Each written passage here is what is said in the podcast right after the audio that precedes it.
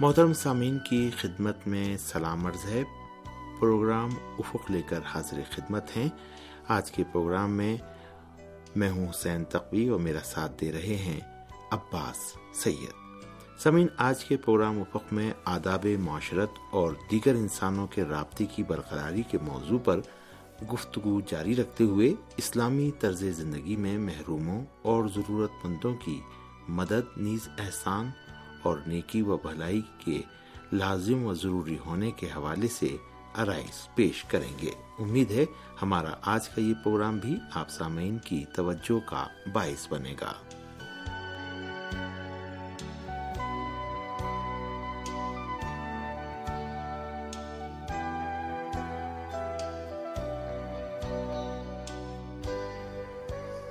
سامن دوستی کی نوعیت اور اپنی صنف کے لوگوں اور اپنے جیسے انسانوں کے ساتھ احسان اور نیکی کرنا انسان کا ایک ذاتی فعل اور فطری خاصیت ہے۔ در حقیقت خدا عالم نے اپنے ہم نو انسانوں کی مدد کا رجحان ایک باطنی رغبت کی صورت میں ہر انسان کی سرشت اور فطرت میں ودیت فرمایا ہے۔ انسان میں فطری طور پر زیبائیوں اور تعریف و تحسین کی جانب میلان اور رجحان پایا جاتا ہے۔ بس شائستہ اور اچھے کاموں کو لوگ عموماً لائے کے تحسین قرار دیتے ہیں اور ان کو سراہتے ہیں۔ احسان اور نیکی و بھلائی کرنا انسان کے لیے روحانی لذت اور احساس شادمانی کا باعث ہونے کے سبب عمدہ شائستہ اور نہایت اہمیت کا حامل ہے، جس کا زیادہ تر لوگ استقبال کرتے ہیں اور اسے لائے کے تحسین سمجھتے ہیں۔ خدا بند عالم نے متعدد آیات میں احسان اور نیک عمل کی انجام دہی اور نیک عمل انجام دینے والے انسانوں کو سراہا ہے۔ سورہ بغرہ کی آیت نمبر 112 میں ارشاد ہوتا ہے ہاں البتہ جس شخص نے خدا کے آگے اپنا سر جھکا دیا اور اچھے کام بھی کرتا ہے، تو اس کے لیے اس کے پروردگار کے ہاں بدلہ موجود ہے۔ اور آخرت میں ایسے لوگوں پر نہ کسی طرح کا خوف تاری ہوگا اور نہ ایسے لوگ غمگین ہوں گے۔ اس آیت میں دوسروں کے ساتھ احسان اور مدد کرنے کو خدا کی جانب انسان کی توجہ کے بعد ذکر کیا گیا ہے۔ بالفاظ دیگر خدا بند عالم پر ایمان کی نشانیاں عمل سالے کی انجام دہی کی شکل میں ظاہر ہوتی ہیں۔ تمام ادیان الہی خاص طور سے اسلام احسان اور نیک عمل کی انجام دہی کے لیے خصوصی اہمیت کا قائل ہے۔ ہر دور اور ہر زمانے میں حقیقی مومنین اور صاحبان فکر و نظر نے اپنے وجود کو اس نیک اور اچھی صفت سے آراستہ کرنے کی کوشش کی ہے۔ سمعین اسلامی تمدن میں احسان اور نیکوکاری کا مرتبہ عدل و انصاف سے افضل و برتر ہے۔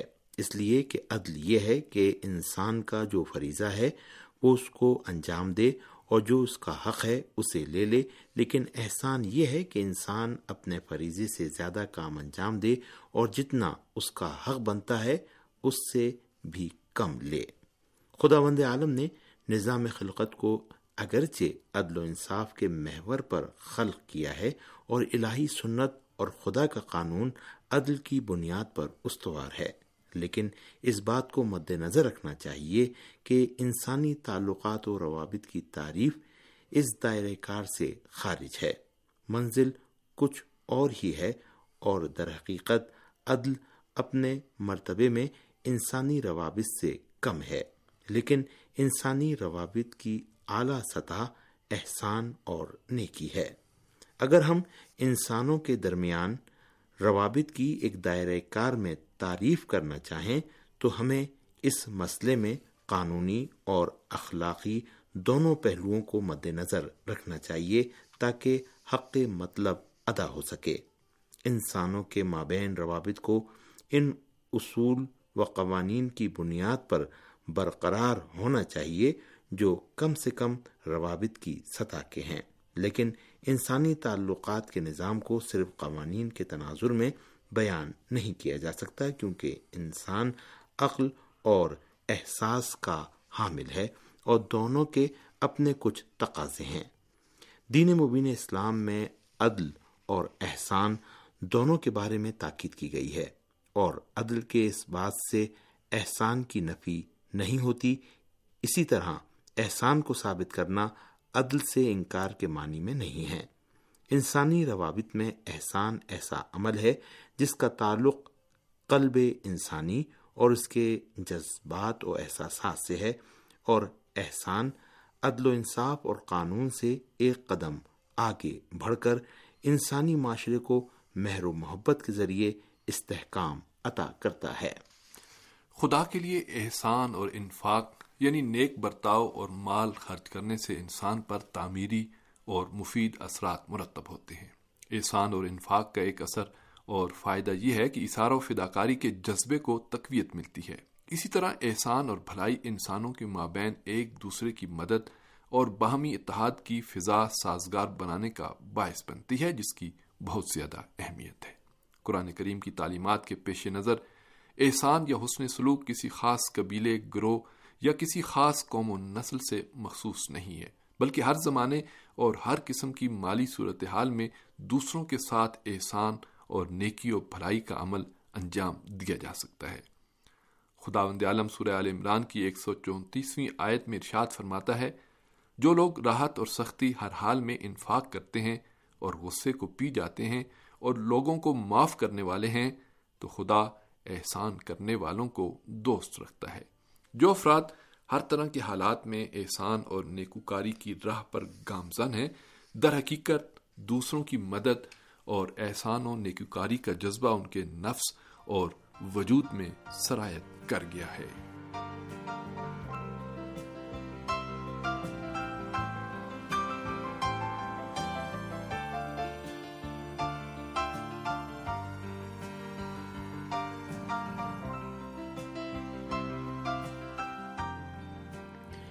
سمین ممکن ہے کہ یہ سوال اٹھایا جائے کہ تنگ دستی اور مفلسی کی حالت میں انسان کس طرح احسان و انفاق کر سکتا ہے۔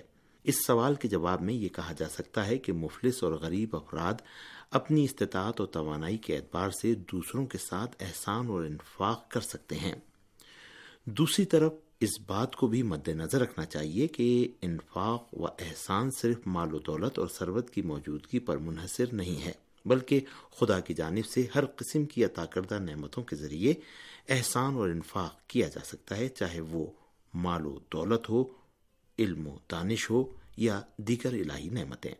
خدا بند مطال احسان اور نیکوکاری کی دعوت دے کر انسانوں اور حتیٰ غریبوں اور ناداروں کے مابین ایسار و فداکاری اور ثقافت و بخشش کے جذبے کو مستحکم اور پائیدار بنانا چاہتا ہے۔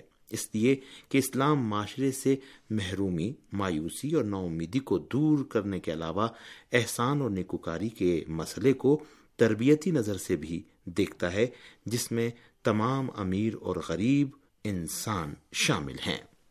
سامن احسان دو شکلوں میں ظاہر ہوتا ہے، ایک انفرادی اور ذاتی اخلاق اور دوسرا سماجی اور معاشرتی اخلاق۔ البتہ اس نقطے پر بھی توجہ رکھنا چاہیے کہ انسان کی اخلاقی فضیلت اور اس کی ذاتی خوبی اور اچھائی اس کے کردار اور رفتار سے ظاہر اور آشکار ہو جاتی ہے۔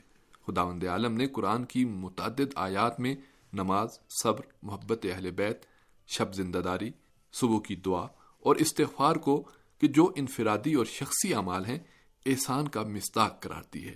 اس لیے ان تمام انفرادی اعمال میں سے ہر ایک آدمی کی شخصیت اور اخلاق و طبیعت کو نمایاں کرنے کے ساتھ ساتھ انسان کی سماجی اور معاشرتی زندگی میں نہایت مؤثر ثابت ہوتا ہے اور اس کے طرز زندگی کو تبدیل کر کے رکھ دیتا ہے۔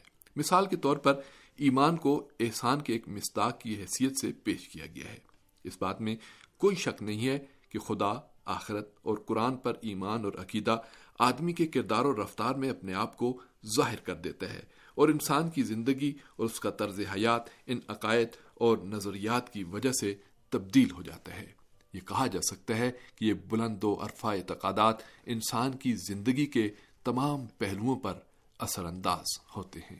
سمین سماجی رفتار و کردار میں بھی احسان کے مصادیق کو دو قسموں میں تقسیم کیا جا سکتا ہے۔ بعض مصادیق ناپسندیدہ کاموں کو ترک کر دینے سے عبارت ہیں اور بعض پسندیدہ اور شائستہ امور کے انجام دینے سے عبارت ہیں۔ یعنی قرآن کی نظر میں کسی کام اور عمل کی انجام دہی صرف احسان شمار نہیں ہوتی، بلکہ کبھی ناپسندیدہ عمل کا ترک کرنا اور اسے انجام نہ دینا بھی احسان کا ایک مستاق ہے۔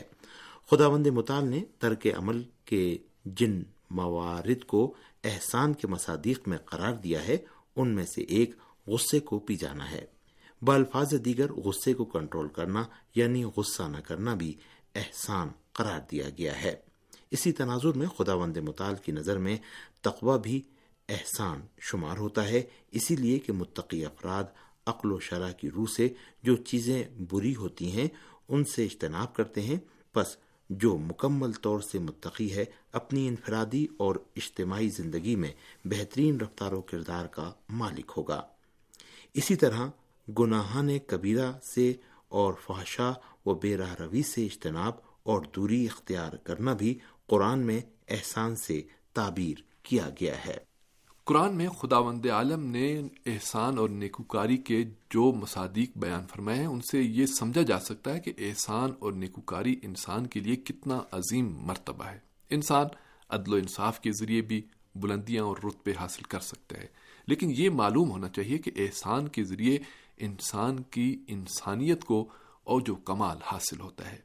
بنابری اسلامی طرز زندگی میں عدل و انصاف کے علاوہ احسان کے محور پر بھی عمل کرنا چاہیے، کیونکہ اگر ہم یہ چاہتے ہیں کہ زندگی اپنی حقیقی شکل اختیار کر لے، تو ہمیں چاہیے کہ عقل اور قوانین کی سرحدوں کے علاوہ احساسات و جذبات کا بھی جائزہ لیں اور احسان کے محور پر اپنی زندگی کو منظم کریں۔ بہرحال، اسلامی طرز زندگی میں انسانی روابط کو عدل و انصاف کے مقام و منزلت سے بالا تر ہونا چاہیے اور یقیناً وہ احسان اور نیکوکاری ہے جو عدل و انصاف سے بھی برتر ہے۔